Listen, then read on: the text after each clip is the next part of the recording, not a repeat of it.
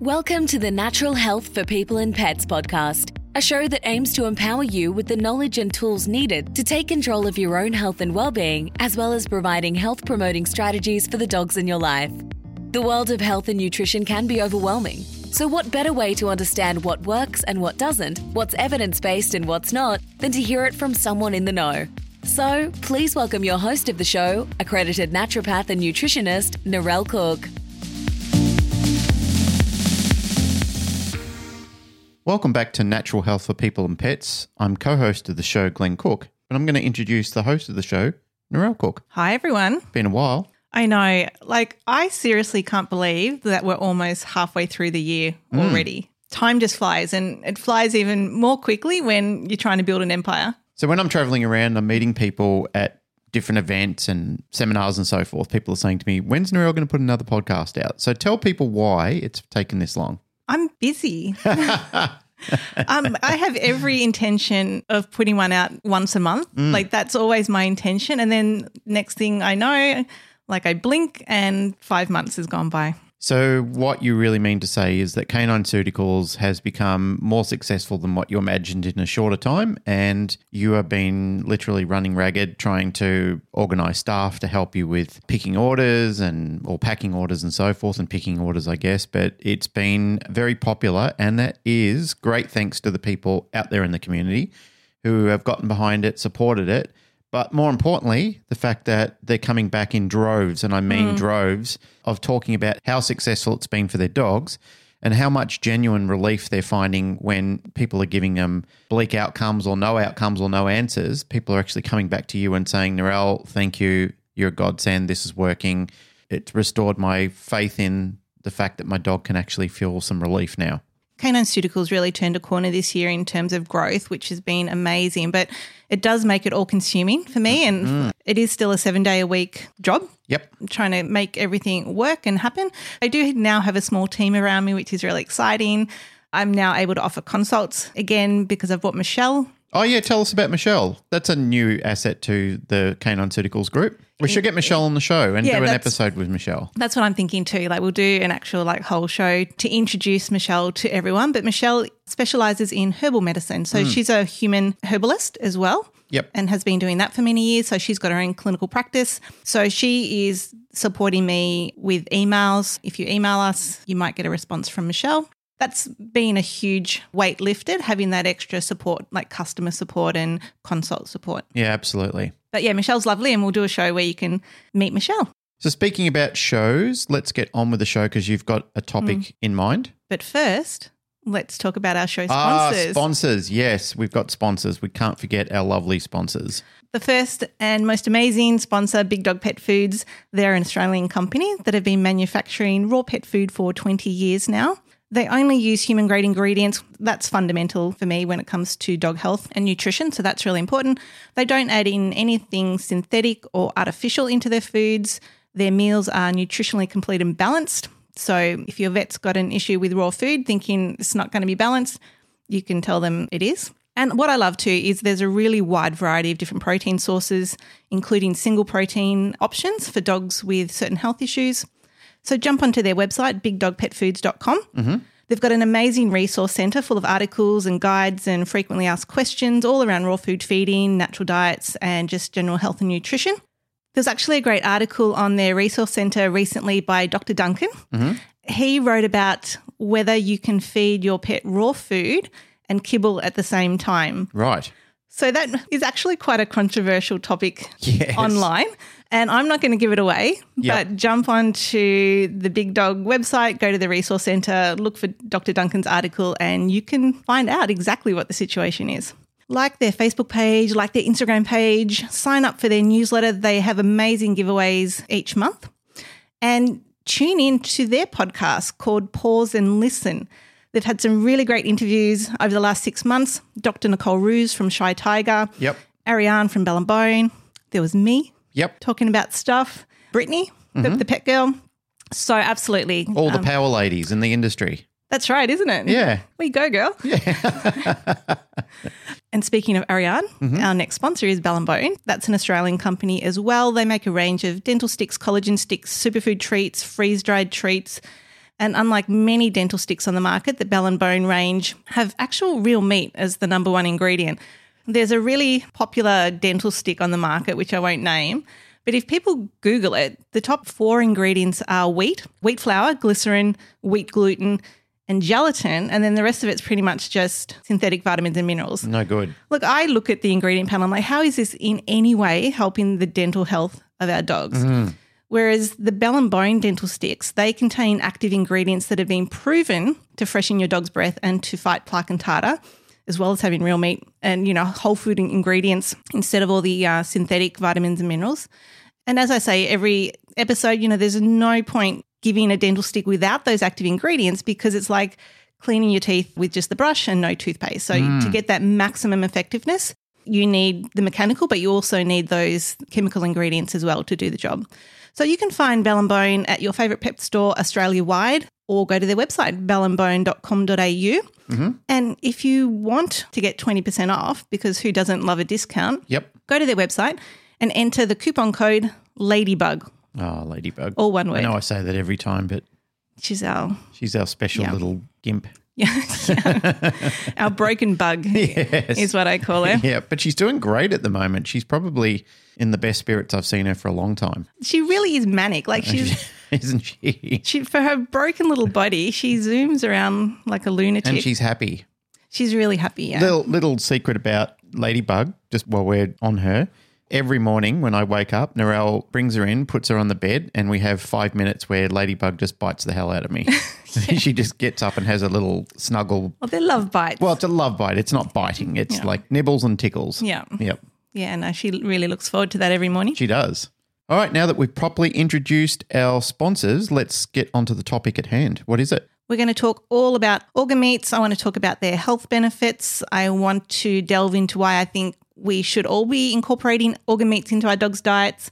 I want to discuss the specific nutrient profiles of mm-hmm. different organs and why you might at times choose one organ over the other. And in relation to that, I want to also look at how organ meats can provide targeted support to different areas of the body, such as you know, the immune system, kidney, pancreatic function, and just overall health and well-being. There's actually a lot that I want to get through. today. Interestingly enough, when you look at how wild animals actually like predators, they usually go for the organ meats first. It's the first thing that they start looking for when they actually take down prey.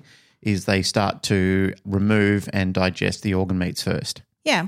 But we should probably start with the definition so everyone's on the same page of what we're talking about. Yeah. The other point that I quickly want to talk about too is that you just importantly flag something in Bell and Bone, how she actually uses real meat in her product. Mm. As you're a advocate for making sure that dogs are actually having proper meat in their diets, you know, like not just fillers and all sorts of rubbish that people are putting in to make a product cheaply. I think the thing and the scorn that I have there is that when some of the bigger name companies get involved in it, it's more about bottom line and shareholder profits rather than is for health and well-being for dogs. Hmm. I guess what people really need to do is when they're looking at product is not so much look at the expense of it because the expense doesn't indicate the actual effect of it. What they really need to do is have someone like you and other people in the industry point out to them what are the real nutritional benefits of some of the products on the market, whether they be a form of kibble or whether they be a dried meat version of kibbles, uh, and whether they be the bone product that Bell and Bone do. I think the difficult and suffocating thing for so many people is they're just marketed away from the truth.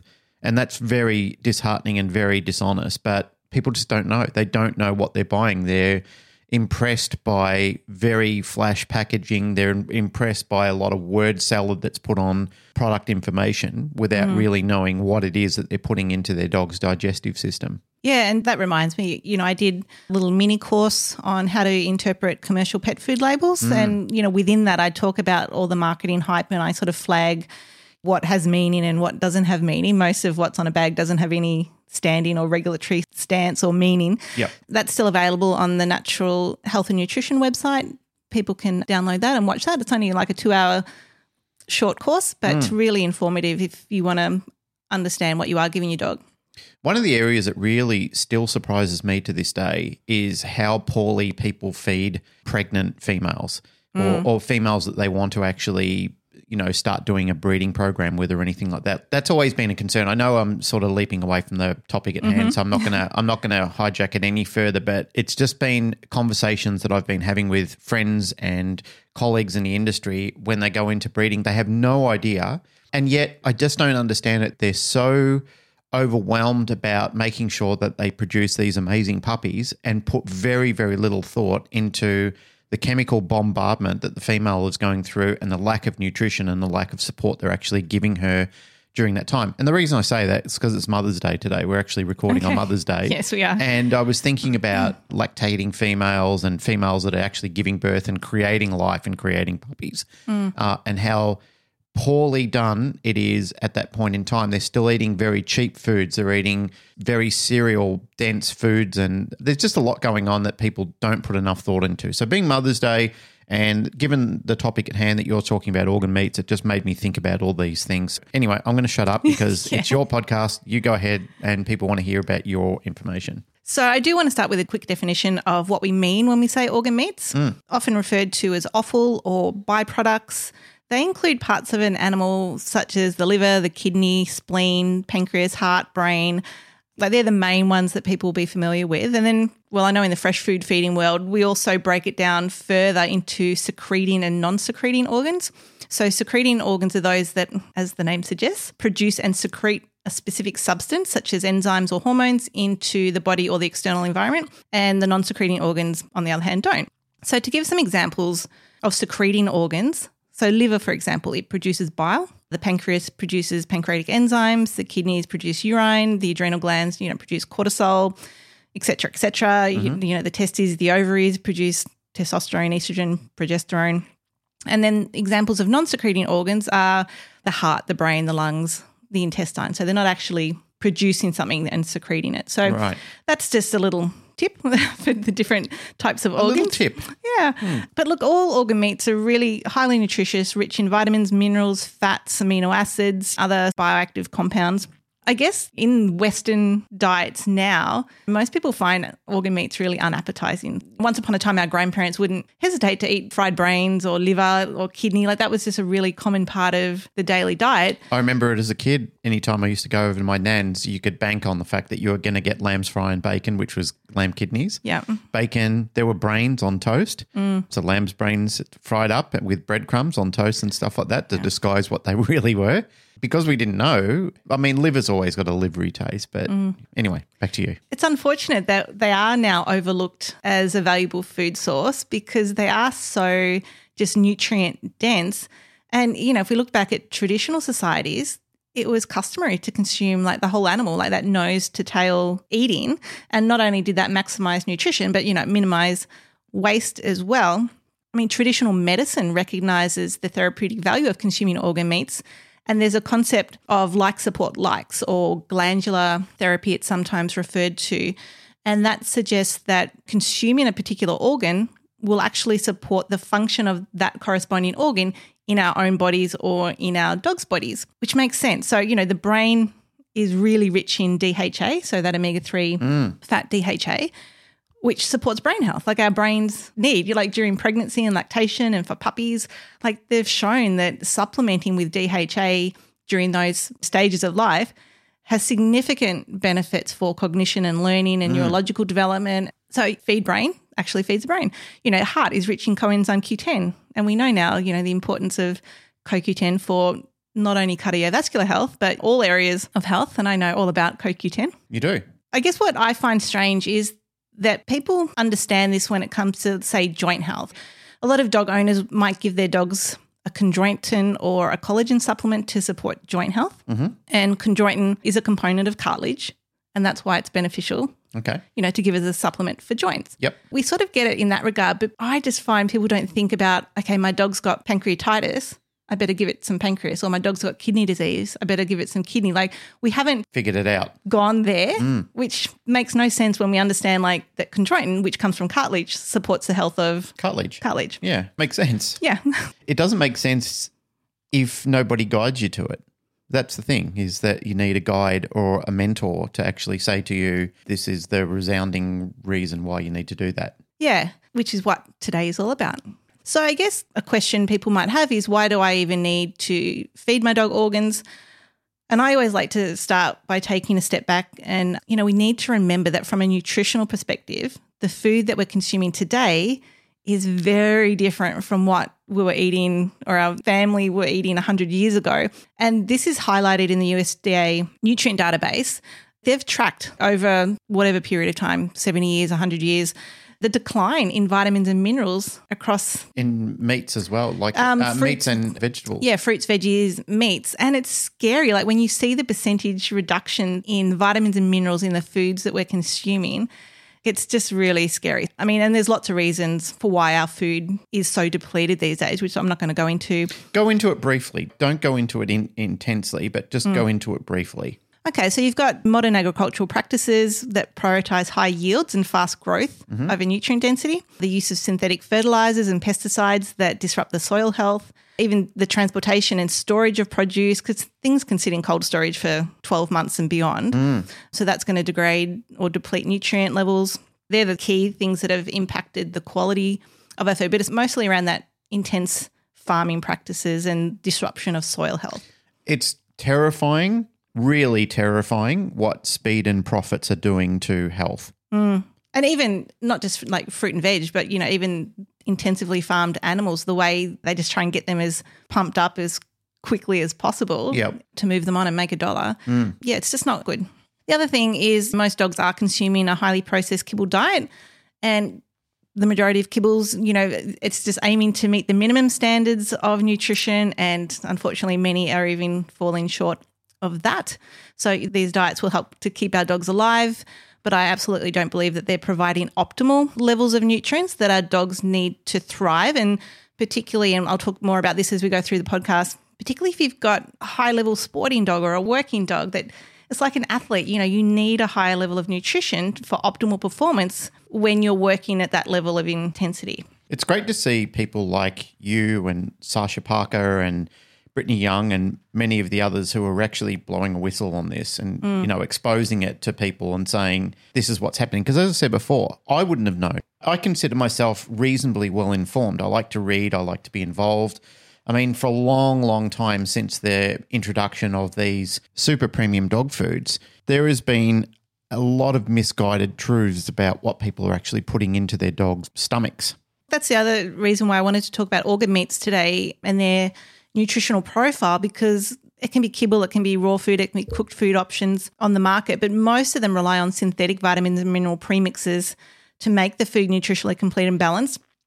And synthetic nutrients, you know, they're artificially created, they're not completely identical to the equivalent nutrient found in whole foods. So while they might have a similar chemical structure, they lack that complex combination of, you know, all the other vitamins and minerals and phytochemicals and other bioactive compounds that are present in whole food and which work together synergistically to really allow for optimal absorption and, and bioavailability and utilization by the body. So you just don't get that same effect with synthetic nutrients, which is why I always come back to food first. I do have to say, organs aren't essential. I'm going to tell you why you should be feeding organs, but you can still feed your dog a nutritionally complete and balanced meal without organs. And there are certain breeds of dog that genetically need to avoid organ meat. So, Dalmatians, mm-hmm. for example, their genetic variation means that they need to avoid high purine foods, and organs are high in purines. But it's hard. So, the average pet owner, I think, would struggle to make their own home prepared meals, whether raw or cooked, without organ meat and get it right. So, what happens to Dalmatians, for example, if they eat too much organ meats? It predisposes them to bladder stones. Right. The purines get metabolized and broken down, and the variation is it doesn't get broken down to the extent that it should. I think it's Dalmatian. It's the same with humans. So there's like a step missing in that process, which causes a buildup. Mm-hmm. And I haven't read about this for a long time, so I feel a bit on the spot. But bottom line is too high purines in the diet will likely trigger bladder stones in Dalmatians. So, what's the alternative for them then? Well, I guess a lot of the time they will have to rely on synthetic vitamins and minerals mm-hmm. to sort of cover all bases. I mean, you can get vitamins and minerals from other whole food sources, but you you do need to know what you're doing, and often you need to feed a higher volume of food to get the right levels in because you know organ meats are so nutrient dense in such a small amount that it makes it really easy, which is why organ meats are referred to as the multivitamin of the animal world. Right. So let's have a look at some of my favorite organs. Mm-hmm.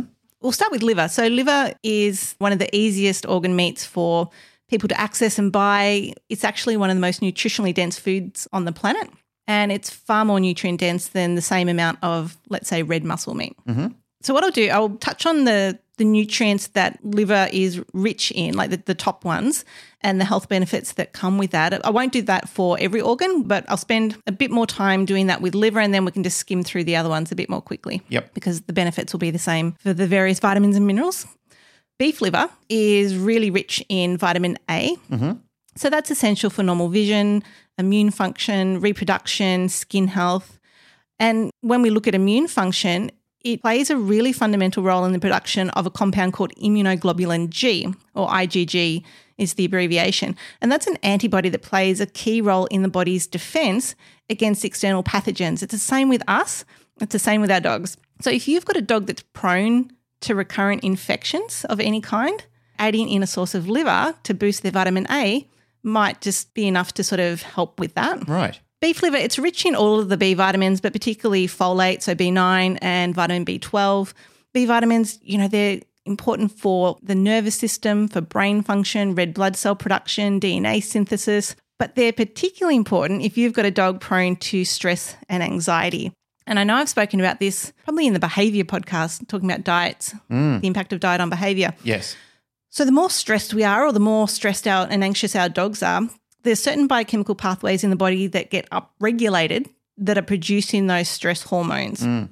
The thing is, there's a lot of nutrient cofactors that are needed to fuel those biochemical pathways. And when they're operating a lot more quickly, you're burning up, you're using up those nutrients that are part of that process. And the B vitamins are a big part of those biochemical pathways that get activated when we're stressed or anxious. So we need to consume higher amounts to bring things back into balance. Mm-hmm. And that makes sense because if you pick up any human stress supplement off the shelf, what is it always got in it? B vitamins. Yeah. So you Blackmore's Executive B Yep. stress formula. Mm-hmm. So anything for stress, it's full of B vitamins because that's what our bodies need more of during those times. So if you've got a stressed or anxious dog, liver, beef liver is going to be helpful Yep. for covering those B vitamin bases. And vitamin B12 is really important for dogs with chronic gut issues such as inflammatory bowel disease. Beef liver is super rich in zinc, mm-hmm. which is a powerful antioxidant. I don't think dogs get enough zinc. I can't justify it, but I've just, it's a gut feeling from everything I've done over the years with humans and dogs. But I think our dogs aren't getting enough zinc in their, like their average diet. And that's very important for male dogs, especially, right? Yes, male humans, male dogs. I know you're always on to me about making sure I've got enough zinc in my diet. Yeah.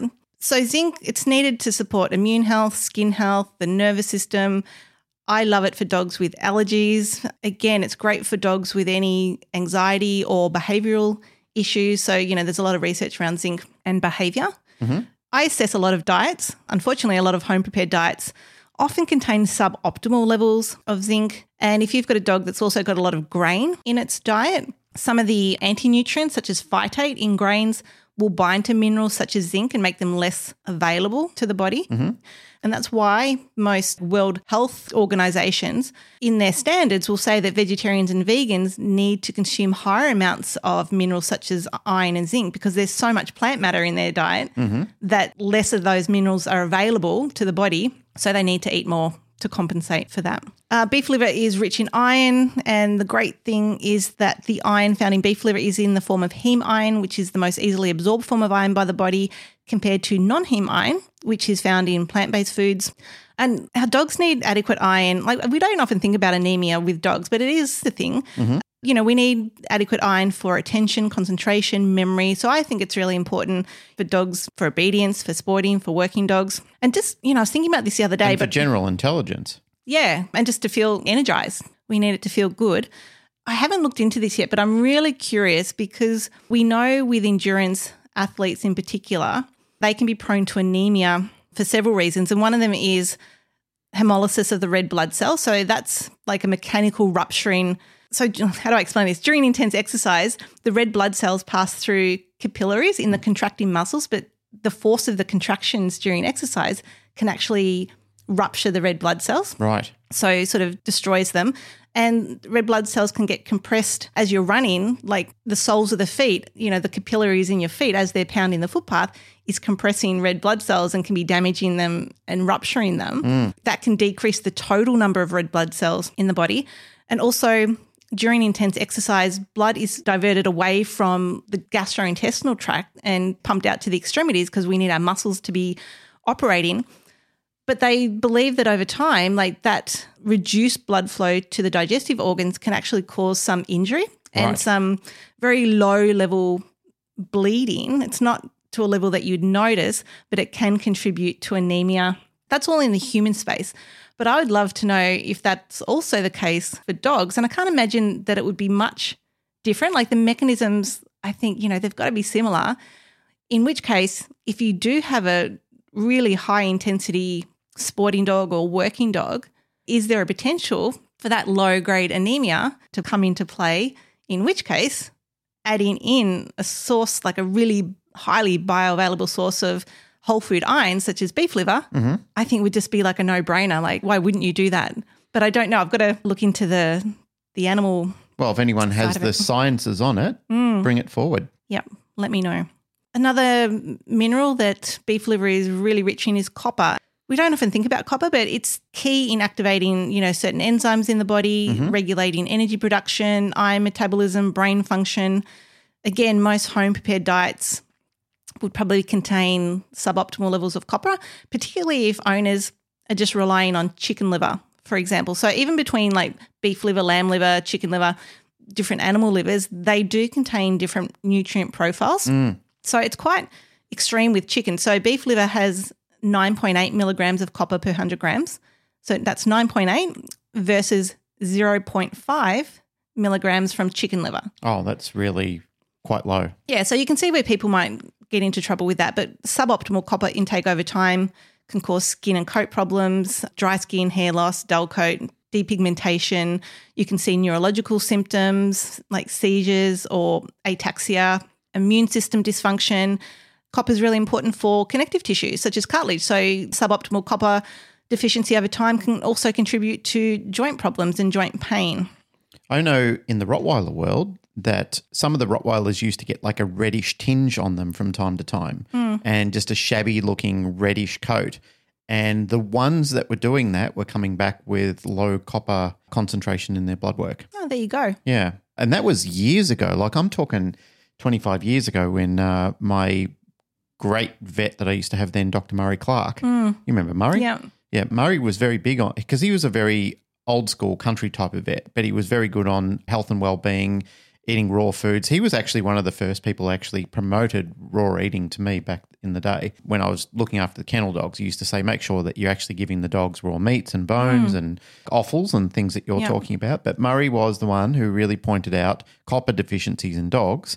It was him that was doing the read on these dogs because he was the roddy man in the area. Mm. And he said, make sure that if you do start seeing this look in your breed, he said copper is one of the first ones, but you know, it still needs to be diagnosed. Yeah. So interesting. It is fascinating. Yeah, I'll just touch on one more nutrient for liver, then we'll move on. So, beef liver, it's one of the most concentrated sources of vitamin K2. Yep. So, K2 has been shown to activate the protein osteocalcin mm-hmm. and other complexes in the body, and they work to support both bone and dental health. And this can help to reduce like age related bone mineral density loss.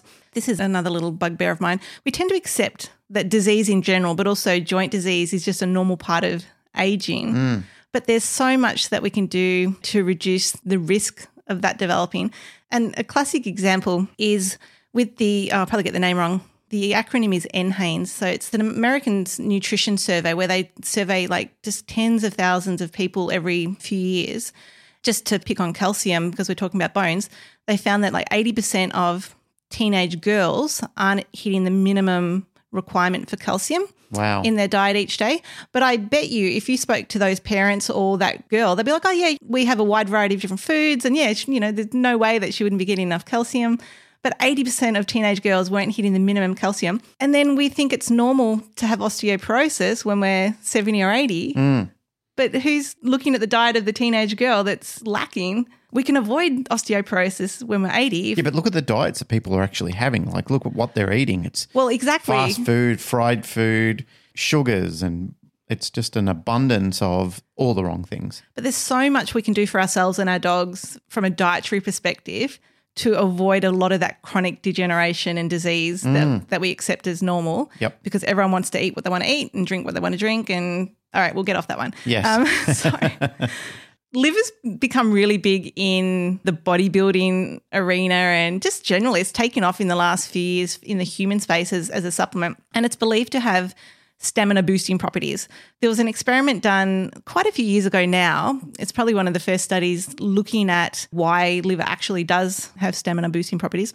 They got three groups of rats and there was 12 rats per group and they were trying to figure out if if it was just the B vitamins in the liver mm-hmm. that was providing the energy source. With the first group of rats, and they subjected the rats to what's called a stress test. With rodents, and this is quite common, the stress test involves putting them in a barrel of water that they can't escape from and they just have to swim. Mm-hmm. So that's the stress test. With the first group of rats, they weren't given anything. The second group of rats was just given isolated B vitamins. And the third group was fed powdered liver. The group that wasn't fed anything, they swam for an average of 13.3 minutes. The group fed the B vitamins swam for an average of 13.4 minutes. Same, same. Mm-hmm. But of the 12 rats that were fed the powdered liver, one swam for 63 minutes, one for 83 minutes, one for 87 minutes, and then the other remaining nine rats were still swimming after two hours and they stopped it at Wow. there. So one to two hours versus 13 minutes, and the only difference was they got liver. Mm. So if you're feeling run down, grab yourself some liver and definitely give your dogs. It's funny you say that when you talk about those types of studies and the correlation between synthetics or isolated versus the real food, the real mm. product. Do you remember Dean Mather? Yep. So Dean Mather, for the people who don't know him, he was an old friend of ours, and he was probably one of the first naturopaths that uh, he was a he was a security guy. He used to work with me in a security company, but Narelle and I used to go and see Dean, and Dean was a very well informed person in natural health back then, and he was talking about the same sort of study, and I remember that it was a it was to do with apples, and there was a process where there was a removal of a or a synthetic that science was trying to introduce by taking it out of apples and then giving it to people and then realizing they're not getting the the nutritional uptake they need. And therefore they said just eat the apple. Mm. And that's you know effectively where a lot of the saying was an apple a day keeps the doctor away. So what they realized was the skin and the actual flesh of the apple was far more concentrated in what they were trying to do. But it wasn't just that. It had a, a cumulative effect of what it was trying to do and I don't know the actual study, so I'm just mm. babbling along on. I remember Dean and I having this conversation, but he said when they tried to isolate it, it didn't work. It mm. basically it just didn't function because the apple, what nature intended it to be, was where the source of the energy or the, the health requirement actually came from.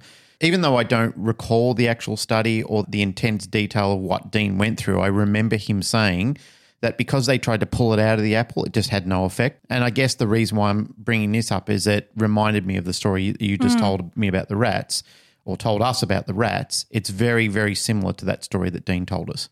Yeah, and it's like I alluded to earlier, like Whole Foods, we don't know how all of those components in the foods are working synergistically together. So hmm. we think we can just pull something out and isolate it and it's going to have the same benefit. But, you know, in a lot of cases, it's just, It doesn't work. it doesn't work that way. It's not that simple. So Whole Foods, as a, the challenge for me is a, particularly a human naturopath, is I would love for everyone to eat whole food versions to get their nutrition in. But people have certain taste preferences. And, you know, if I said to someone, you need to eat liver every day, um, well, I guess it's different with liver because you can get liver capsules. So you could take it that way. But I often have to rely on synthetics, like isolated synthetic supplements, because people aren't prepared to change their diet and eat the foods they need to eat. So mm. it can be challenging. Luckily, working with dogs now more, more so, you know, most dogs just eat what they're given. Interesting enough, Opie, mm-hmm. our French bulldog, our old male one, mm. He prefers to have a liver, lamb liver, is it, that he prefers to have? Yeah, I rotate through them, so he can be a little bit fussy with his food. But if I sprinkle one of the freeze dried organ powders over the top of his food, He food, starts snapping into it. yeah, he hose into it. so while we're on liver, and I know I am talking a lot about liver, but it's because most people feed liver Yeah. and some of the other organs not so much, is to talk about the safety of it. So liver has so many amazing health benefits. But there are two main concerns or cautions that tend to be raised when it comes to consuming liver, and they are that it can contain toxins mm-hmm.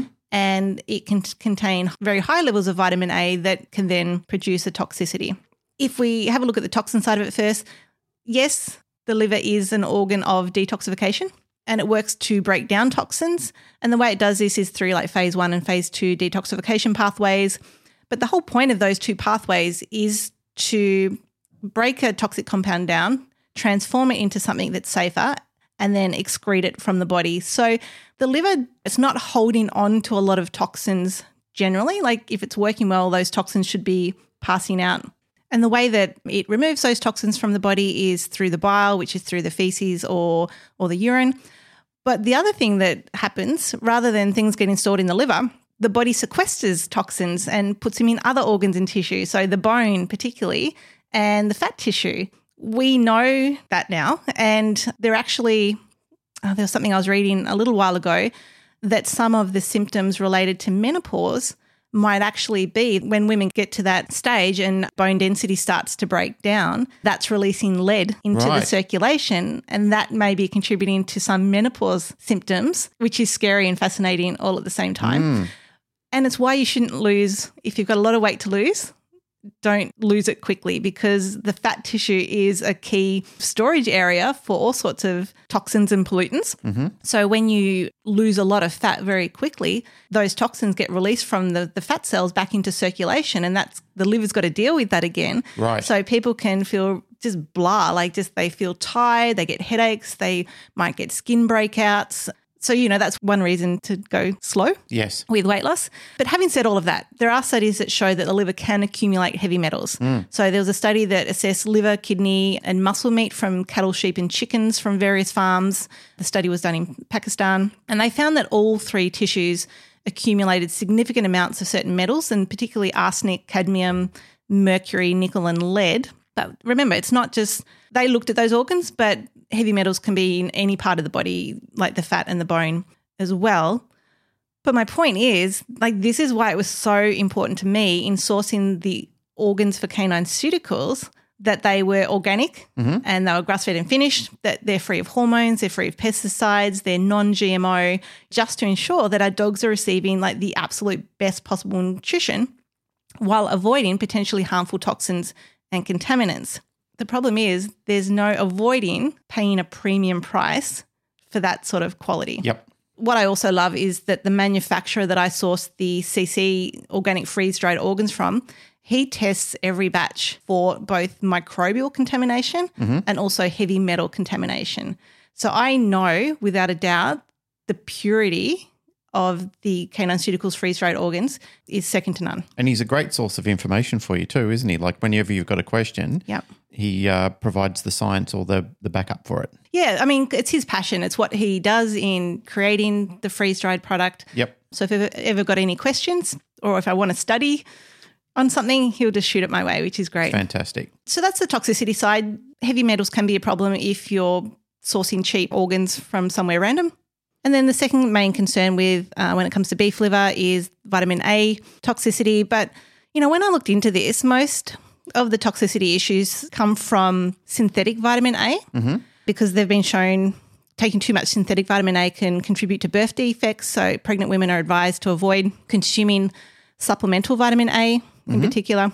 But natural vitamin A, such as found in liver, tends to only cause problems when consumed in extremely large amounts. For example, they found that in children, after taking a single dose of a synthetic vitamin A of 300,000 international units or a daily dose of 60,000 international units for a few weeks, that caused problems. But then once they stopped, the reaction, the adverse reactions went away. Mm-hmm. In adults, vitamin toxicity is really mostly reported in Arctic explorers after they binge on polar bear or seal liver. Right. In that case, that's several million international units of vitamin A Yep. that was reported to have been consumed. Wow. Once they stopped, everything went Back to back normal. to fine. Mm-hmm. So the main concern, you know, when we're talking about dog nutrition is synthetic vitamin A in dog food because mistakes can be made during manufacturing. We, we've seen it multiple times with vitamin D toxicity in dogs. Yeah. There's no reason why that couldn't also happen with vitamin A, but actual hypervitaminosis A, which vitamin A toxicity, it is rare in dogs. So the upper limit of vitamin A for dogs is 62,500 international units per day. Mm-hmm. So let's say we've got someone who follows the BARF ratios of raw food feeding and they're feeding 2.5% body weight and 5% liver.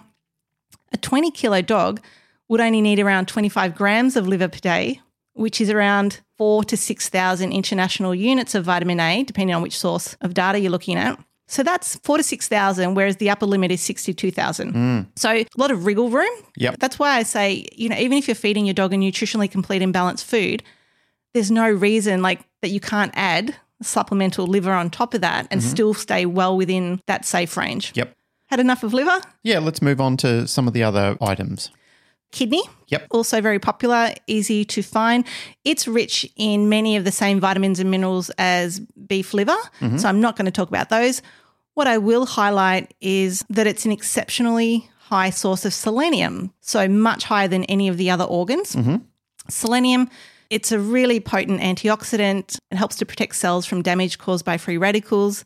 It's critical for immune system function. It can help to protect the body against infection and disease. It's needed for the thyroid gland. Mm-hmm. So, a lot of dogs are prone to hypothyroidism or an underactive thyroid. Yep.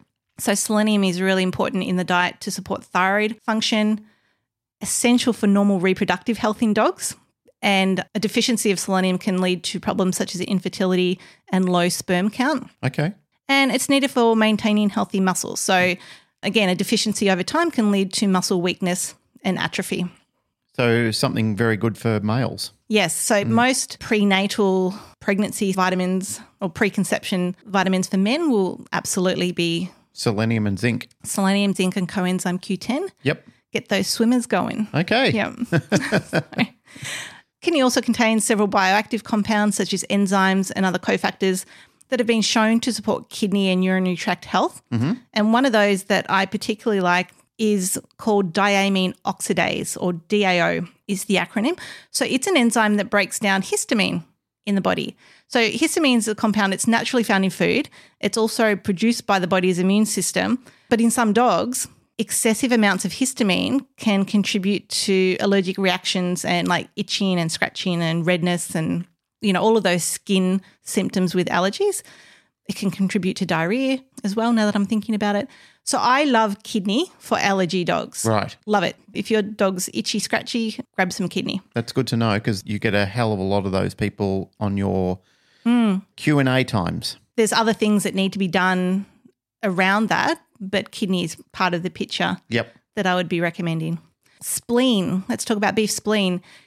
Again, it's rich in a lot of the same vitamins and minerals as beef liver, but it's actually even higher in heme iron. So it contains five times as much total iron and nearly 30 times as much heme iron, which is that really bioavailable form of iron, compared to beef liver. Right. And beef liver is already really high. Yep. For dogs lacking iron, I guess we've already touched on this lethargy, weakness, more prone to disease and illness. But the thing I absolutely love about spleen is its immune enhancing properties. Mm-hmm. And this is because it secretes two specific compounds called, I always struggle to say them, tuftsin and splenopentin. Tuftsin, it stimulates macrophages. So macrophages are a type of white blood cell mm-hmm. and they act as a first line of defense against invading pathogens. And it also helps to mobilize other white blood cells to fight against infection and cancer. Mm-hmm. A deficiency of tuftsin has been associated with more frequent infection. So if you've got a dog again that's always getting sick in some way or other, grab some beef spleen. And the splenopentin, like tuftsin, it has significant immune enhancing effects by not only promoting the production of white blood cells, but it's also been shown to enhance the activity of what's called natural killer cells. And these natural killer cells destroy cells that have become cancerous or infected with viruses. Mm. So I had a customer just this week, her dog had a splenectomy. if I've said that right, had the spleen removed. Yep. And she bought organic beef spleen mm-hmm. to help support her dog's immune system during the recovery and probably beyond. Yep. Can people take all these as well? So technically on my label, it mm-hmm. says animal consumption only, but that's a regulatory requirement. But they're all 100% human grade organs. Yep. So we'll just leave it at that. So you're not recommending them for people. You're saying these are dog products, but you're saying that they are have been ethically sourced for human consumption. I'm just not allowed to promote an animal. Yeah, yeah, yeah, yeah, yeah. I know. We're we're not saying Yeah. you should pop the lid and chow down on it. We're saying this is this is a canine product, Yeah. but it's human quality. Yeah. All of your material is through CanineCeuticals. Yep. If you took the same powder that's in my tubs and put them in a tub with a human label on it, Yep, you could consume them. yep. Like the exact same powder. You But we're not con- saying you can do that. No, No. not while they're in my tub with animal consumption only. right. Yep. Um, oh, regulatory stuff. Yes. Yeah. Yep. And look, the last one organ I want to touch on is pancreas. Traditionally, beef pancreas was taken to support people experiencing pancreatic insufficiencies. Mm-hmm. So that's often characterized by impaired digestion, malabsorption, nutrient deficiencies, any abdominal discomfort. And the reason why pancreas is so good for those states is that it's really rich in enzymes. So you've got enzymes to break down fats, proteins, and carbohydrates. Some people have taken pancreas because of it's so rich in pancreatic enzymes to also help with allergy symptoms because you know one of the drivers of allergies is large undigested food particles getting into the bloodstream. Mm-hmm. So the better that you can break those food particles down into smaller particles, that can be one part of supporting allergy symptoms. Yep. But I will always recommend the organic freeze dried pancreas for dogs that have had pancreatitis. Mm-hmm. And I've actually had two vets now purchase it to use with their clients whose dogs have pancreatitis. Fantastic. Good on you. Well done. Yeah, so I just love that. So if you've dogs ever had pancreatitis, again, that like support like, grab some organic freeze dried pancreas. Yep. The spleen and the pancreas are a little bit harder to find mm-hmm. in butchers and you know shops and things. So having the freeze dried option just takes away all that hassle of trying to drive around and find it somewhere. Yep. Okay, so we've sort of covered the organs in general, mm-hmm. but I guess the next step is well, what's the benefit of having a freeze dried product versus you know the the raw organ? So, firstly, freeze drying it's a low temperature dehydration process. It involves freezing the product, lowering the pressure, and then removing the ice by what's called sublimation. I always struggle with that word. But sublimation is the transition of a substance directly from the solid state to the gas state. So it doesn't actually go through a liquid phase. So this is quite different to standard dehydration that evaporates water using heat. So mm-hmm. the great thing about this is that since the water is removed from the product in a frozen state at very low temperature, the cell structure remains intact and the finished product pretty much looks like the fresh counterpart before it's powdered, obviously. Mm-hmm. But if you've seen like a freeze dried strawberry, it looks like a. Looks like a strawberry. Strawberry. Yep. The other great thing about freeze drying, and it's an expensive process, which is again, if you're sourcing organic meat, which is expensive in itself, and then that's going through a freeze drying process, which is probably one of the most expensive processing methods or preserving methods. That's why things cost what they cost. But it also preserves nutrient content, the flavor, and the texture. And in one uh, resource that I was reading, it says freeze drying maintains around 97% of the food's nutritional value. Mm-hmm. So that's really important to me. The great thing about freeze drying, we can store the product at room temperature for, you know, years and years. The freeze dried organs that I sell, the expiry date is actually a couple of years longer than I put on the tub. Mm-hmm. You know, I just have a, a buffer in there, but it's already a long, like I think it's like a three year, most of them are like two or three years. Mm-hmm. But I would say that would be good for another year or two beyond that. Yep. The freeze drying process eliminates the need for artificial preservatives or additives, again, making it a really healthy option for our pets. Mm-hmm. But I guess for me, one of the most significant benefits, I am busy and I don't have time to be making up my bulk raw meals for five dogs in batches. You know, that's why I love Big Dog. It's just so convenient. But it's why I love the organs because it means I don't have to go to the butcher and source raw organs and cut up organs to sort of act as a nutritional boost to my dog's foods. You know, I open a big dog patty, which are nutritionally complete and balanced, but our dogs absolutely love the addition of the freeze dried organs on top of that. And so they love the taste. I love the nutrients they're getting. For people who are vegan or vegetarian who don't want to touch organ meats or anything, you know, super easy for them to just sprinkle some freeze dried powder. We can add in more variety of organs instead of just, you know, the liver and kidney that you can get from the butcher. You can add in the pancreas and the spleen and the mm-hmm. like the different types of liver. But the final point I'd like to make is that using freeze dried organ powders, it's not just for people who prepare their own raw or cooked meals at home. So as I mentioned earlier, even dogs on a standard kibble diet, I believe, would benefit enormously from rotating through the various freeze dried organs and using them as a healthy meal topper. They wouldn't need to use as much as if someone was adding them in as a replacement for organ meat. Yep. For all of the reasons that I've mentioned throughout the podcast, if your dog is on kibble, remember that most kibbles are meeting just meeting the minimum standards, and the longer that bag of food is open in your cupboard, the more those nutrients are degrading. Mm. I think the freeze dried organs are just amazing. Think of them as the multivitamin for your dog. You might take a multivitamin every day just to make sure that you're covering all your bases based on, you know, if you've got a busy, stressful lifestyle. It's the same with our dogs. If you've got a busy, stressful dog or if you've got a very active dog, they have a higher nutrient requirement. If you've got a sick dog, they have a higher nutrient requirement for recovery. Absolutely, freeze dried organs. That's a great wealth of information. I think a lot of times when people think about organs and hear the word organs, they get a little bit squeamish about it. But as mm. you pointed out, there's so many health benefits for it that it's surprising that people are avoiding doing it. Considering, and I mentioned this at the start of the show, considering that in the wild, when predators take down prey, that's the first thing that they usually do. They open the belly and they eat the intestines, they eat the organs, and then they eat the, the meat and the sinews and the ligaments and all those sort of things hmm. afterwards. But usually, when you're watching, you know, lions or hyenas or foxes or whatever it is, they usually start eating their organ meats first. Obviously, I'm a huge fan. I look, I have seen an increase in the availability of organ meats more broadly, Yeah, that's good. which I think is really good. So I think people are becoming aware of their value mm-hmm. now, and I think that's just going to increase over time. So you can grab your organic freeze dried organs from canineceuticals.com.au. Yep. And if you do have any questions, please just email info at canineceuticals.com.au and either myself or Michelle will be happy to help you out with any questions you might have. And you got dose rates and everything on there, haven't you? Yeah, so there's dosing on the labels, so follow those. Yep. And you got QR codes on there and all sorts of things that people can scan and Get more information. get more information. Yep. Yeah. You've made it very easy for them that once they get on there, there's an ingredients panel, there is information about it, and then they can QR it and it takes them to the website and they can learn a lot more information about it right there. Absolutely. Yep. Okay, so I think we'll leave it there. Yep. Before you go, tell everybody all your details, how to find you, what your contact information is, everything. canineceuticals.com.au. Yep. Email info at canineceuticals.com.au. Mm-hmm.